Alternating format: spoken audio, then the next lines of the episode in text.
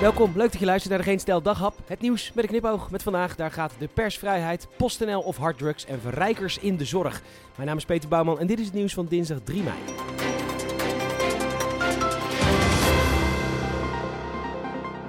Het gaat niet goed met de persvrijheid in Nederland. Sinds 2002 stonden we altijd in de top 10, vorig jaar nog op 6 en nu zijn we naar beneden gekletterd naar de 28ste plaats in de World Press Freedom Index. Ja, het staat er beter voor met de persvrijheid in Namibië, Trinidad en Tobago en in pff, België. Wat natuurlijk eigenlijk per definitie niet kan, want de helft van de Nederlandse media is in Belgische handen. Maar nee, daar wordt niet naar gekeken. Het is sowieso niet helemaal eerlijk, want de methodiek achter de lijst is veranderd. Nu opeens wordt er meer gewicht gegeven aan de veiligheid van journalisten. En dus stelt de moord op Peter R. de Vries opeens mee. En al die bedreigingen richting vele journalisten in het land tellen ook opeens mee. En agressie tegen busjes waar NOS op staat, tellen allemaal mee. Ja, als dat opeens zwaarder meeweegt, hoe moeten we dan ooit nog in de top 10 geraken met dit scheidvolk? De hoofdofficier van justitie in Oost-Nederland wil meer geld voor de bestrijding van drugscriminaliteit. Want het oosten is koploper als het gaat om drugslabs en de bijbehorende dumpingen. Ze noemt bij het AD zelfs een omzet van 3 miljard. 1 miljard voor wiet, 2 miljard voor synthetische drugs.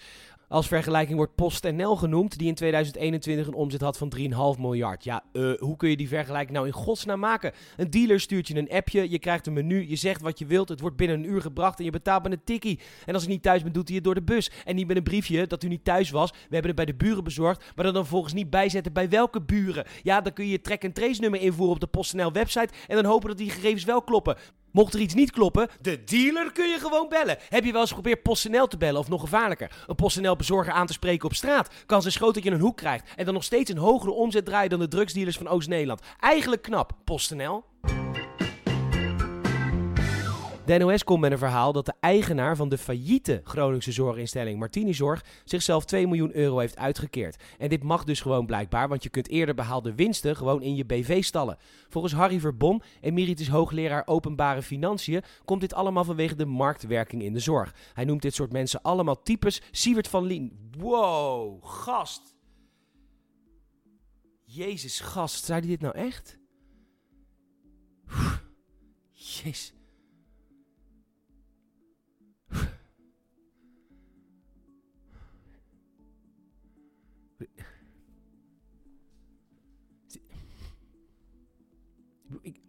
Ik ben voor de vrijheid van meningsuiting, maar vergelijk hij hem nou net met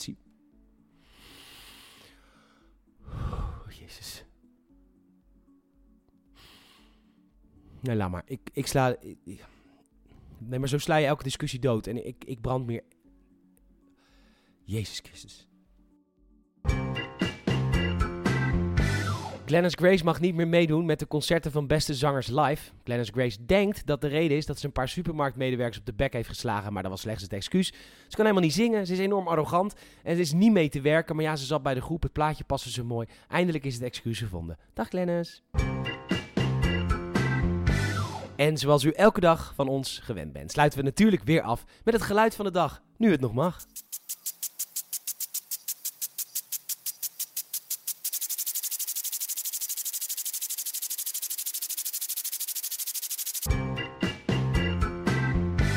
Bedankt voor het luisteren. Je zou ze enorm helpen als je een vriend of vriendin of familielid vertelt over deze podcast mond-tot-mond reclame. Je mag ook een Apple Podcast review achterlaten en dat kan ook via Spotify. Komen wij hoger in al die lijstjes. Nogmaals bedankt voor het luisteren en tot morgen.